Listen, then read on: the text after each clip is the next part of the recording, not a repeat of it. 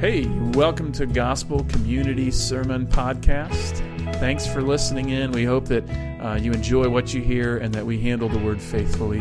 We'd invite you, if you have any questions or want to attend a service, to visit www.gcctroy.com.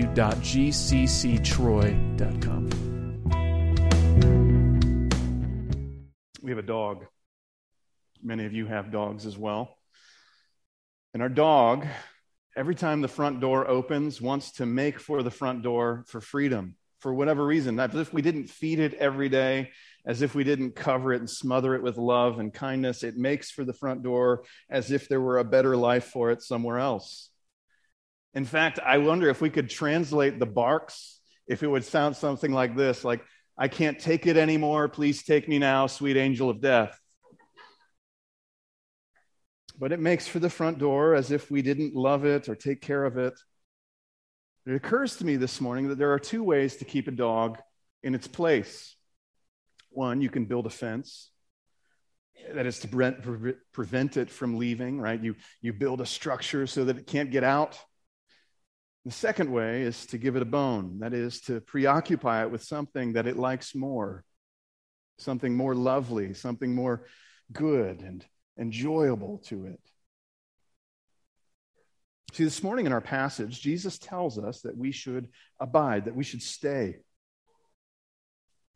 We are to stay where we're planted, as it were. We're to stay where He's put us, and we are to enjoy the fullness of His goodness. He doesn't require us to build fences to keep us in. Instead, He calls us to delight in Him so that we stay where we are. I wonder if you and I might feel like the wandering dog.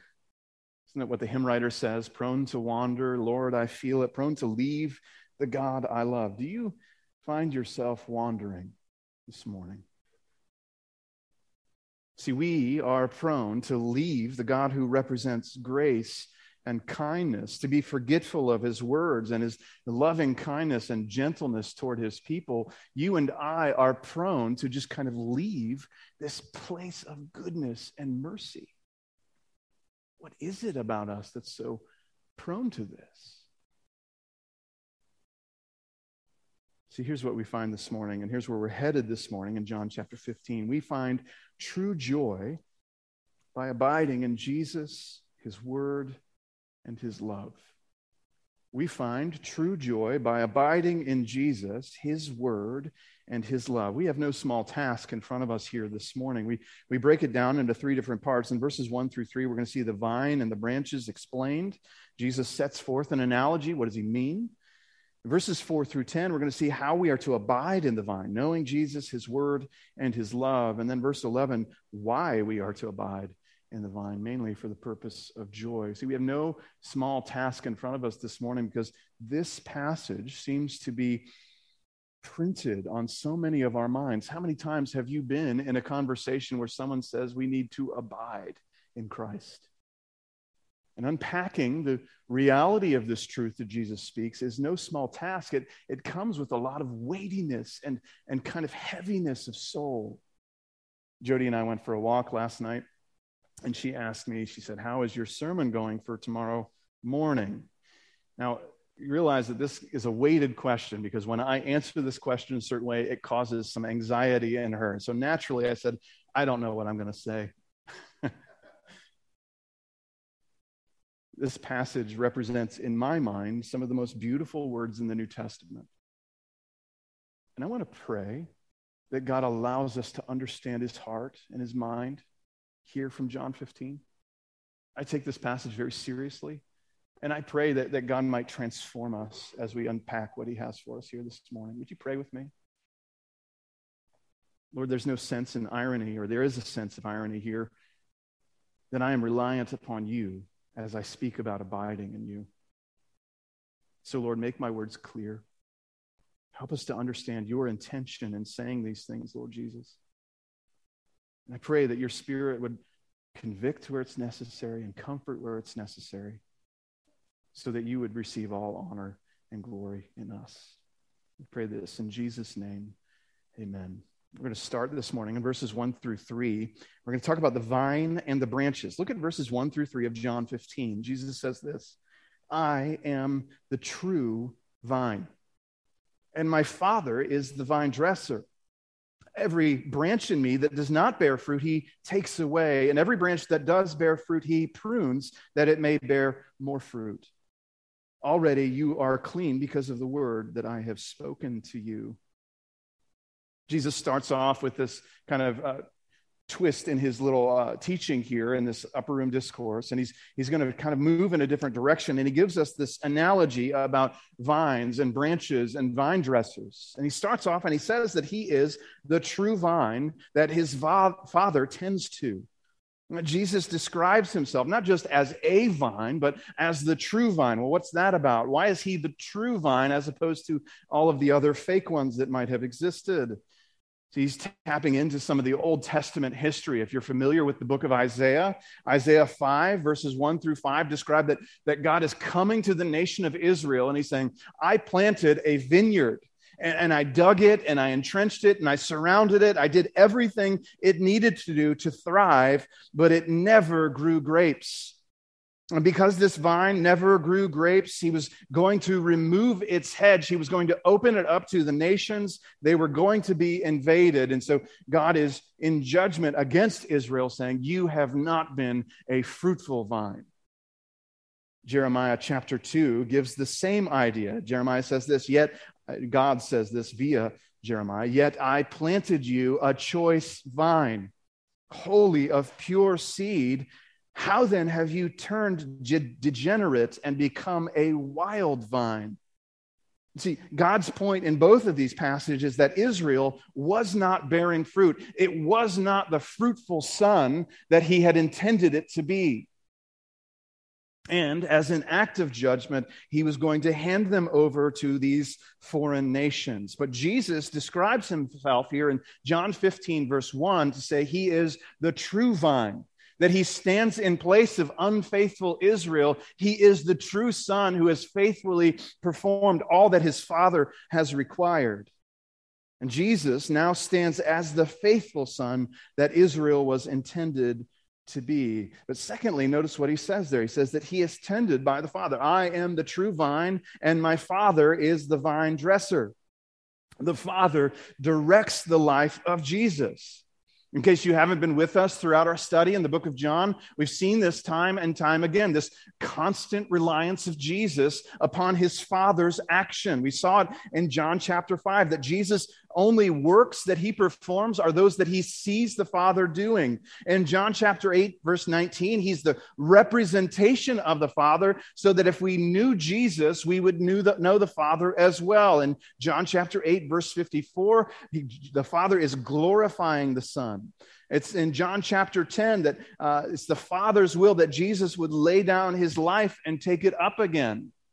See, Jesus is constantly doing what his Father is telling him to do. So, what we have then is a picture of the Father tending to the life of Jesus like a gardener cares for the garden. He directs Jesus and all that he does so that it's impossible to fully separate Jesus from the Father, but Jesus is constantly bearing fruit because of the Father's provision and guidance. This metaphor just kind of needs to be expanded a little bit more. And so in verses two and three, Jesus kind of presses in not just that he's the true vine, that you and I, if we have faith in Christ, we are branches. That's what he describes there. Look at verse 15 or chapter 15, verse 2. Every branch in me that does not bear fruit, he takes away. And every branch that does bear fruit, he prunes that it may bear more fruit. Unfruitful branches are thrown into the fire. This is what we see in verse 6. Later on, Jesus will fully explain this that this unfruitful branch, these twigs, as it were, are collected and they're gathered and they're judged. Uh, if you're here this morning, you call yourself Christian, but you're not bearing fruit, you're not doing these things that Jesus has called you to do, you have nothing to expect but God's judgment. Now, in contradiction to that, we see uh, again here in verse 2b, the fruitful branches are pruned. Right? We would expect that the unfruitful branches are thrown into the fire and the fruitful branches go on living a peaceful and harmonious life. It's not what he says. Pruned. Every branch that does does bear fruit, he prunes that it may bear more fruit. Just be clear, let's step away from the analogy for a second. We should anticipate that God would at times cut us. That he should take what we think to be a, a healthy season of life and cut it short so that he can bring about wisdom and maturity in his people. He should take what we think uh, to be good seasons of, of life and he should take it away for a season so that we could learn not to trust on these earthly pleasures. It reminds us of the phrase that the author of Hebrews uses in Hebrews 12 the Lord disciplines the one he loves. Last week we learned about John Newton. John Newton was the writer of the hymn Amazing Grace. We kind of talked a little bit about his life, but there's another hymn that he wrote that is entitled, I Ask the Lord That I Might Grow. And that's kind of the, the setting of the first four stanzas of this hymn. He's describing that he's asking the Lord how he can grow. And then it finally culminates to this. And uh, in the fourth or fifth verse, uh, Newton writes, he says, Lord, why is this? I trembling cried. Wilt thou pursue thy worm to death? Why am I not feeling this answer to this prayer to grow? And Newton kind of responds as if from God.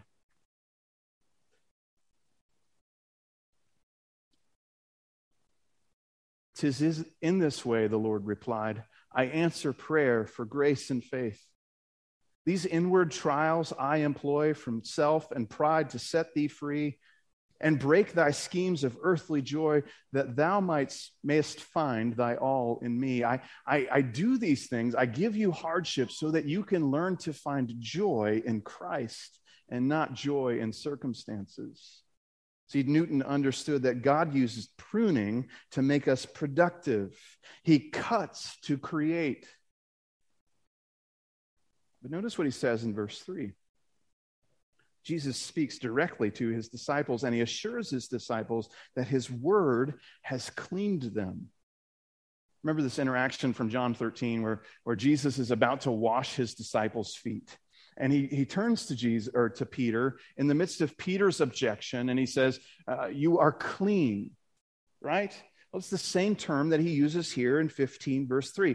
Already you are clean. Why? Because of the word that I have spoken to you. Jesus is giving these uh, disciples here this assurance that they will be fruitful.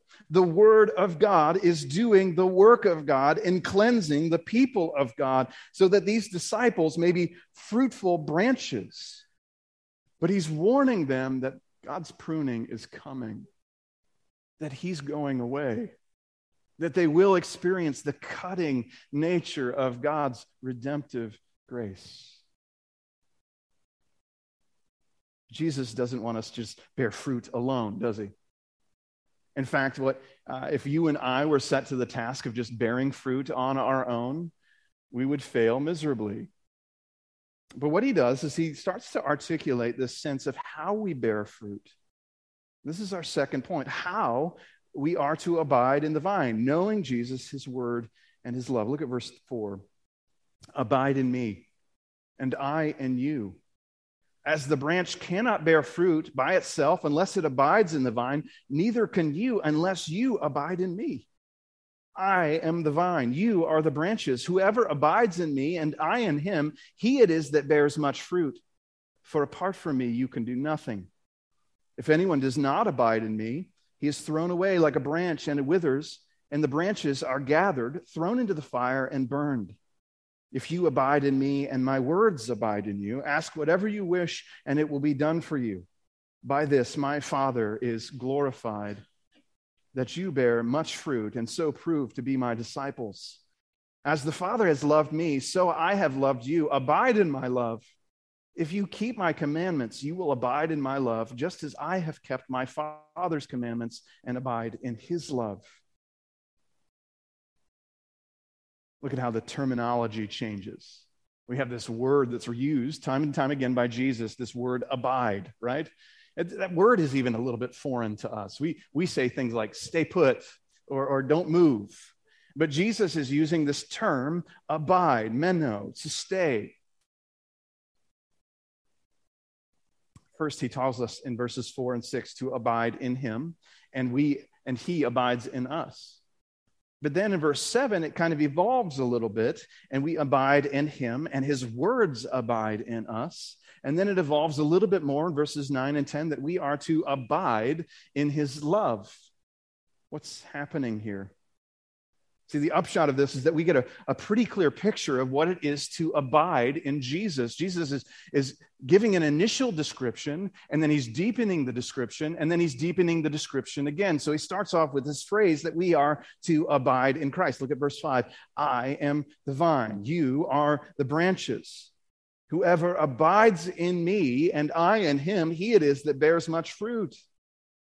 For apart from me, you can do nothing. It's pretty clear, right? You got a vine, you got branches. If, if you have a twig that's separated from the vine, it's not going to bear fruit. You can staple apples to it all day long, it's not going to bear its own fruit. What that branch needs is to be connected to the vine so that it can be part of the fruit bearing process. Those who abide in Jesus bear much fruit. You, you cannot consistently be in the presence of Jesus and not start to act like him. It's just not possible. Second Corinthians 3 holds this principle out. He says, Beholding as in a mirror the glory of the Lord, we are being transformed into the same image. Paul's saying, Hey, when you're beholding glory time and time again, guess what? You become more glorious like Christ. You take on the character of Christ. First John 3 says, We do not know what we will be like, but we do know this, that we will become like him because we'll see him as he is. When we see the glory that we behold, we become like the glory that we behold. Jesus says the opposite is true in verse 5 that apart from him, we can do nothing. If we're not beholding the glory of Jesus and being transformed by it, uh, we can't do anything righteous or good. There is no righteousness to be performed outside of abiding in Jesus Christ.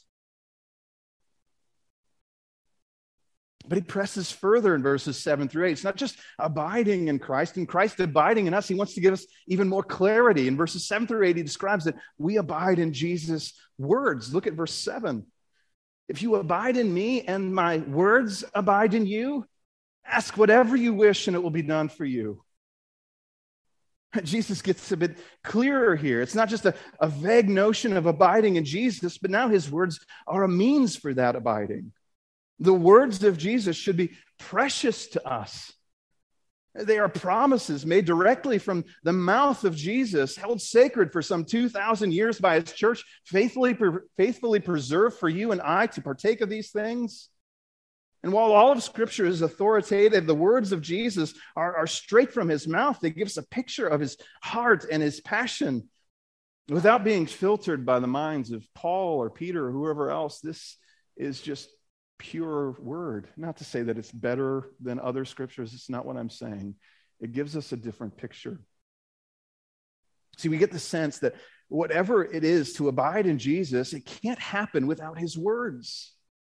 Here, we just have to stop and say, abiding in Jesus, in some sense, has to be in the life of the mind. It has to be cognitive. It has to be considering uh, the meaning and intention of the words of Jesus Christ that we can't abide without thinking.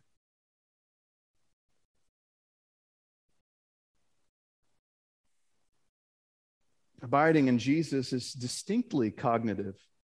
It holds these words to be precious and valuable, and it seeks to investigate their meaning. But it doesn't just stop there because some of us just want us to stop right here. We want to have our theology books. We want to dig in with, with all of the uh, historical people and everything else, and we want to just do our nerd thing and think that that's abiding in Christ. But he doesn't stop there, does he? Verses 9 and 10, he says, We are to abide in Jesus' love. Look at verse 9. As the Father has loved me, so have I loved you abide in my love. If you keep my commandments, you will abide in my love, just as I have kept my Father's commandments and abide in his love. See, Jesus helps us drill, drill down a bit more into the meaning of this concept of abiding.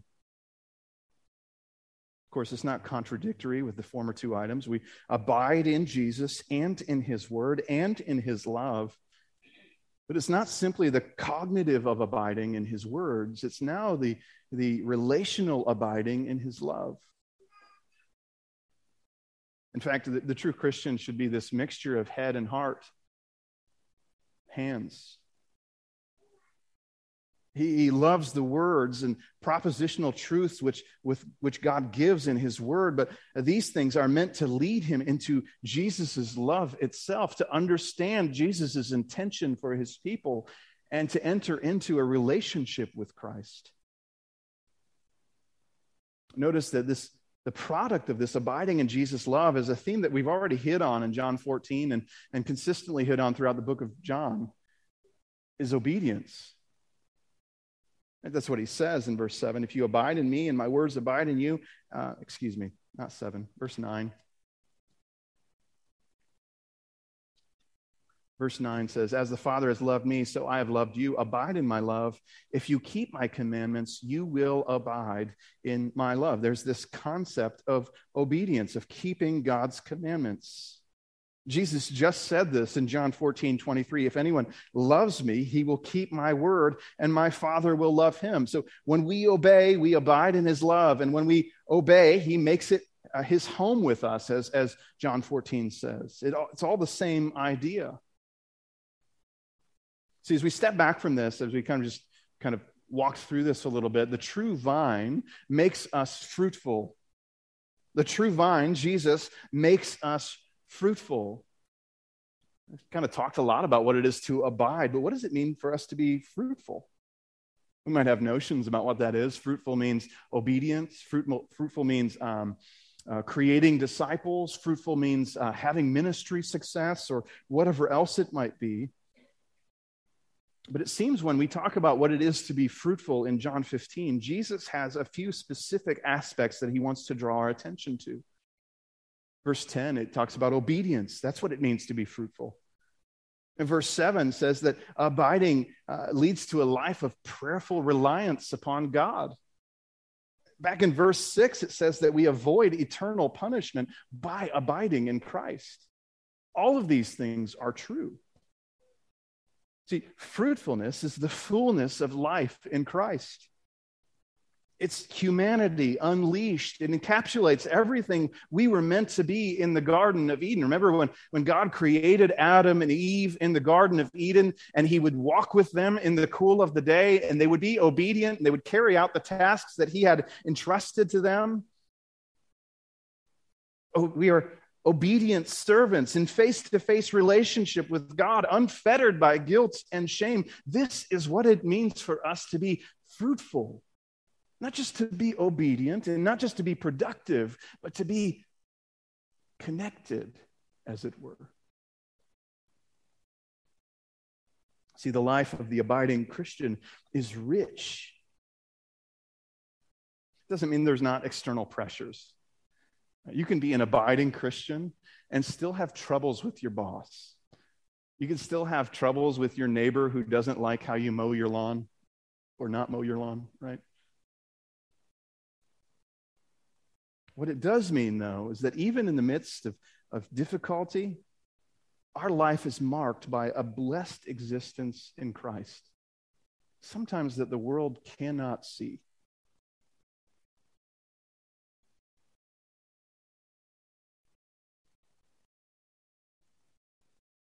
There's one more thing that Jesus wants us to see here in verse 11. Look at John 15, verse 11. These things I have spoken to you, so that my joy may be in you and that your joy may be full. These things I have spoken to you, that my joy may be in you and that your joy may be full. Jesus' full joy is given to us as well. Now, notice he just he, he kind of breaks down this passage. These things I've spoken to you. I've, I'm speaking these words to you. This verse, this section in verses one through ten. I'm speaking these things to you for a specific purpose, and that purpose is joy. Right? If, if you heed what I just told you, that gives you access to joy. Right? When we abide in Jesus, when we abide in his words, when we abide in his love, that should lead to joy in Christian people, right? But it's not just any kind of joy, it's the fullness of joy. And it's Christ's joy. Look at what he says there in verse 11, right? I have spoken these things to you that my joy may be in you. Christian, you have full access to the joy of Jesus. There's nothing hindering you right now. Too many times we tell ourselves, right? What I need is X, or what I need is Y, or what I need is Z, and then I can have a fulfilled life. What Jesus is telling us here is right now, if you are in Christ, you have full access to joy. But he doesn't just say, my joy. He talks about our joy at the end of verse 11, that your joy may be full, complete. You and I can have complete joy in Christ. Let's just stop and talk about this for a second, right? Because I'm not talking about silliness. I'm not talking about happiness or, or just goofiness or levity in life. I'm not talking about that. I am talking about a constant joy, not happiness a joy that is lasting in all seasons. In, in the seasons of drought and the seasons of plenty, you have joy because of your relationship with Jesus Christ. You have access to joy because Jesus gives you his joy as you abide in him. I just want to highlight this for a second. So far in Jesus' upper room discourse with his disciples, he first talked about love, right? He gave a new commandment. This is my commandment that I give to you, that you love one another as I have loved you. Secondly, he talked about peace, my peace, not as the world gives, but as I give, I give you my peace. Let not, let not your heart be troubled, right? So there's love and peace. And now he speaks about joy. In this discipleship 101, Jesus is inviting us to experience the fruitfulness of what it is to be in the Spirit love, joy, peace. It's the outcome of us abiding and considering the grace and mercy that we have in Jesus Christ.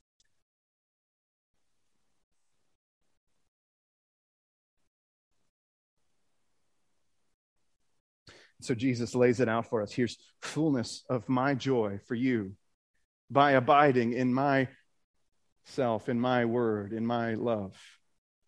Let's look at this. How, how would we kind of consider this whole passage? How does it flow together? Well, I'm a diagram guy, so I put a diagram together for you. You would think I would be like an engineer or something, but that is not me at all. Anyway, by abiding in Jesus, his word, and his love, we have fruitfulness. Isn't that what he says? Verse 5 through 8 Abide in me, and you will bear much fruit. And that product, it gives glory to the Father in verse 8, and it gives joy to us in verse 11. And the byproducts of this are salvation from judgment, effective prayer, obedience. This is what Jesus is setting in front of us this morning. That our abiding produces fruitfulness, and our fruitfulness produces these two outcomes the glory of the Father and joy for us. If we're confused this morning, we step back and say, I still don't get a picture of what it is to abide in Jesus. I don't understand it. Help me understand, because honestly, that's, that's where I've been this week. Help me understand this, Lord. Help me uh, put my arms and my fingers around this so I can understand it. See, the greatest picture of what it is to abide is given by Jesus himself. We, we might have missed this as we've read through this passage. Jesus modeled abiding in his life with the Father. If we look at verse 1, what does he say? I am the true vine, my Father is the vine dresser. My father is the one who cares for the vine. My, my father, I trust him that he's going to do the things that I need him to do. And, and he goes on again in verse um, 9, and he says, Jesus tells us that, that he loves like his Father loved him. Look at verse 9. It says, As the Father has loved me, so have I loved you. Where did Jesus learn how to love? He saw the Father. He was abiding in the Father. He was learning from the Father. What about verse 10? Verse 10 says this If you keep my commandments, you will abide in my love, just as I have kept my Father's commandments and abide in his love. See, he makes it explicit here that he has kept the Father's commands and he is abiding in his love.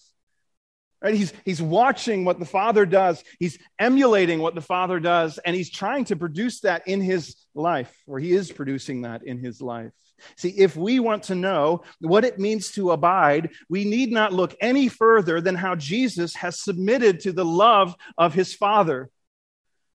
You and I don't need to question what it is to abide in, in Jesus because Jesus showed us how he was abiding in his Father. He was the true vine, always doing what his Father had required of him. We just stop and we consider the nature of Jesus' relationship to his heavenly Father that was filled with affection. When we get to John chapter 17, there's just going to be this outpouring of love between the Son and the Father and this exchange that's going back and forth from them.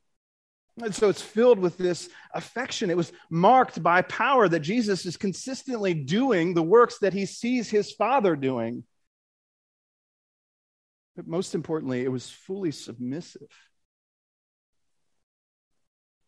John 12 tells us that Jesus said, He said, Now is my soul troubled. And what shall I say? Father, save me from this hour. But for this purpose I have come to this hour. Father, glorify your name. He's fully submissive to his Father's agenda. See, it's that submission that would take Jesus all the way to the cross, right? that Jesus' abiding with his Father was strong enough to lead him directly to Calvary, where he would lay down his life for his people. Jesus was so strongly connected to his Father that he would bear the fruit of self denial, becoming like a servant, even to the point of death. It's not just that Jesus is this grand example. Jesus is now the power by which you and I can live. He's not just this far off example that you and I could never attain to. Okay, I'm going to do a sports analogy here for a second. If you don't like sports, I'm sorry. Just check out for a second. I promise I'll come right back. We've been talking about the difference between LeBron James and Steph Curry. LeBron James is a monster of a man, six foot eight, hulking, whatever else. And he was that way since he was 18 years old. It's really hard to try and produce what LeBron James does. Steph Curry's like a little bit taller than me, skinny, works really hard. It's a lot more attainable to try and do what Steph Curry does than what it is to try and do what LeBron James does. Now, just stick with me here for a second, right? If you and I try to set out to do LeBron James kind of things, we're going to fail miserably, aren't we? If you, you and I set out to perform all the aspects of what God calls us to do, to be, we're going to fail. You set out tomorrow morning, you say, I am not going to tell a lie. Get pulled over. How fast do you think you were going back there? I don't know. Slightly below the speed limit, of course, right? You get to work and your boss says, Hey, why are you late? Well, uh, you make up a story, right? Got pulled over. you don't have to tell a story, I guess. Huh?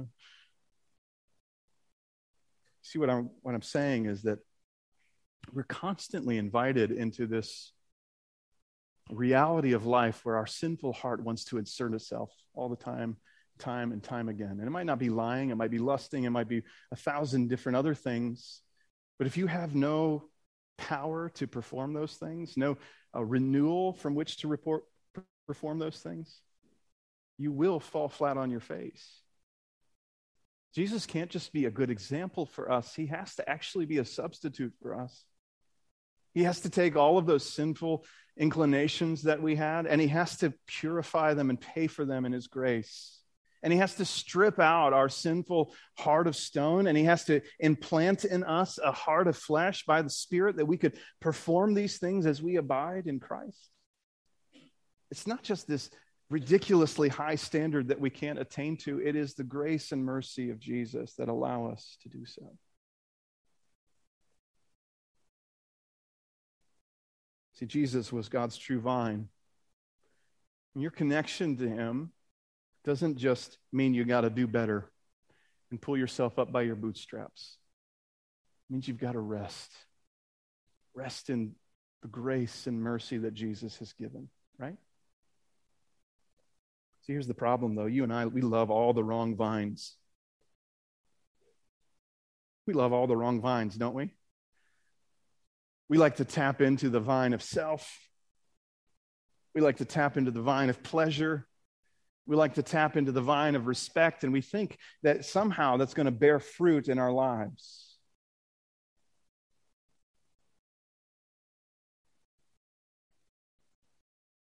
Truth is that the only way we truly bear fruit in righteousness is through Christ. There's no life like that which Jesus gives. I mean, we're tempted to abide in so many different things. Sometimes we're deceived and abide in these dead vines that we've talked about. And sometimes we, we knowingly choose to stay in those vines. But the truth is that there's no life like that, that which Christ has provided for us.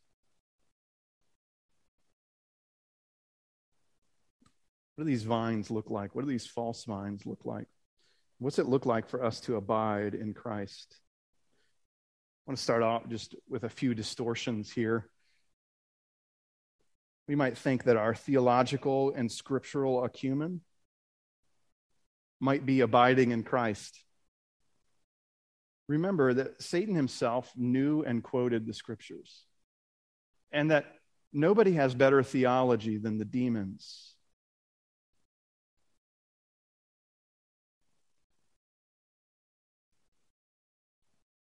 But we should not say that those who are knowledgeable of God's words are abiding with Christ. And in fact, it's quite possible to be knowing of God's word, but not be submitting to it, right?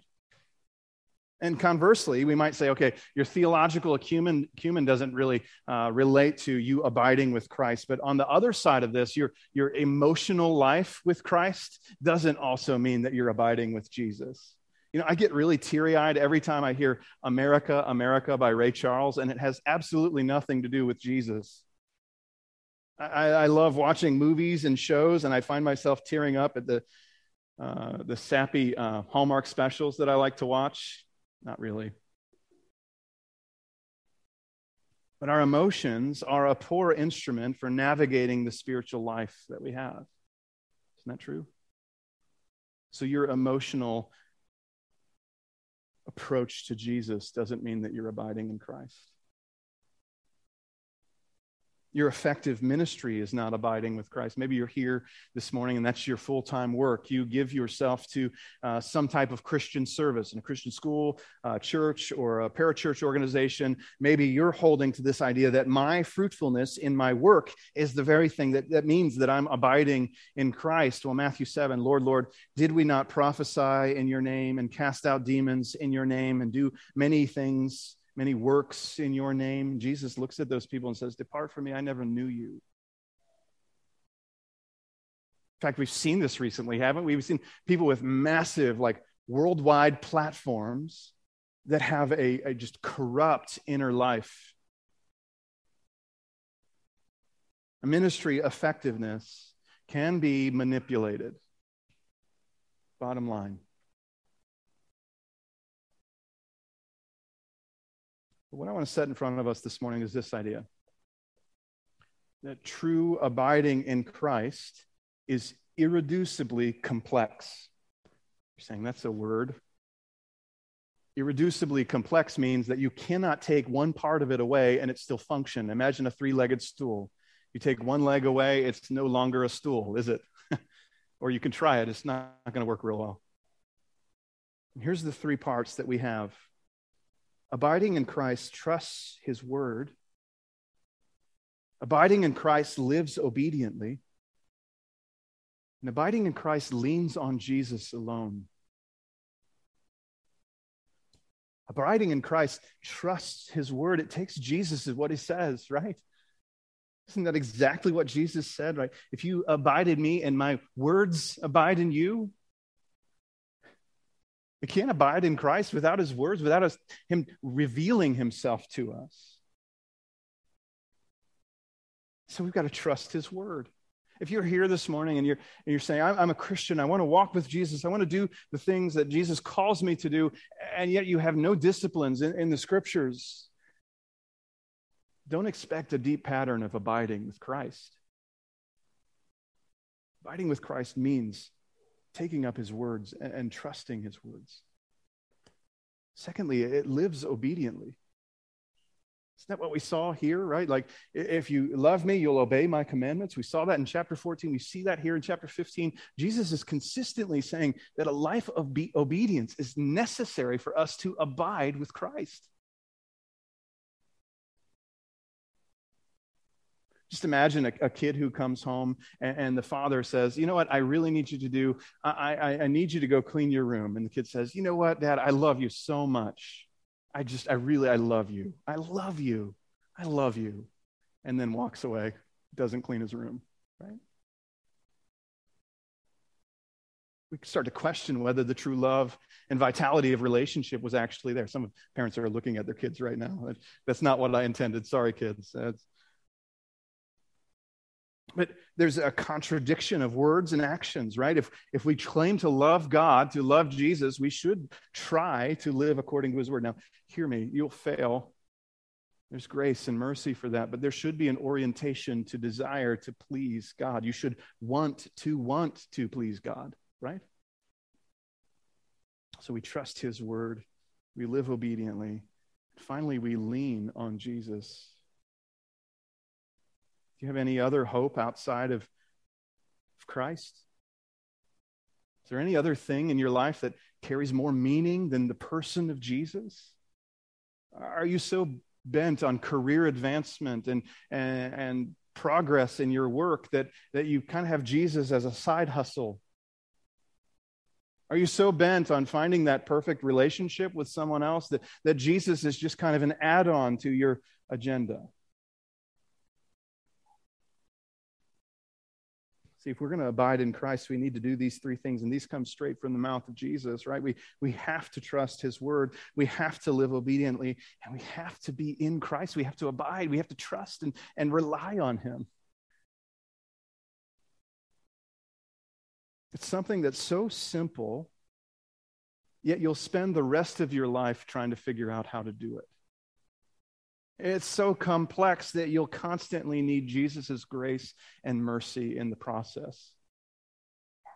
But abiding in Christ might be the lifelong endeavor that will cover and color your history, that will make life so beautiful and rich and good. I wonder if you might join with me as we pray for this life as we pray that God allows us this sense of abiding in Christ, that we might bear fruit for his name. I'm going to pray for that. I'm also going to pray for our meal. Let's pray together. Lord, we thank you, Lord Jesus, that you have provided a means to commune with you. Even as Jesus had said last week, that if we obey and we show our love and obedience, that you would come and make your home with us in the Spirit. And even now, he says that if we, if we love him, he will abide with us. His words will abide in us, and we will abide in his love. Lord, we thank you for this. We thank you for these promises. I pray, Lord, that you would make us a people who abide with you, who seek in every instance of their life to live out the life of mercy and kindness that you've given to us to cultivate a life of reflection upon Jesus' death and resurrection so that we might carve out a future of obedience and pursuit of your kingdom. We pray now that as we eat together, that you would bless our fellowship, that you would give us sweetness together with one another. We pray these things in Jesus' name. Amen.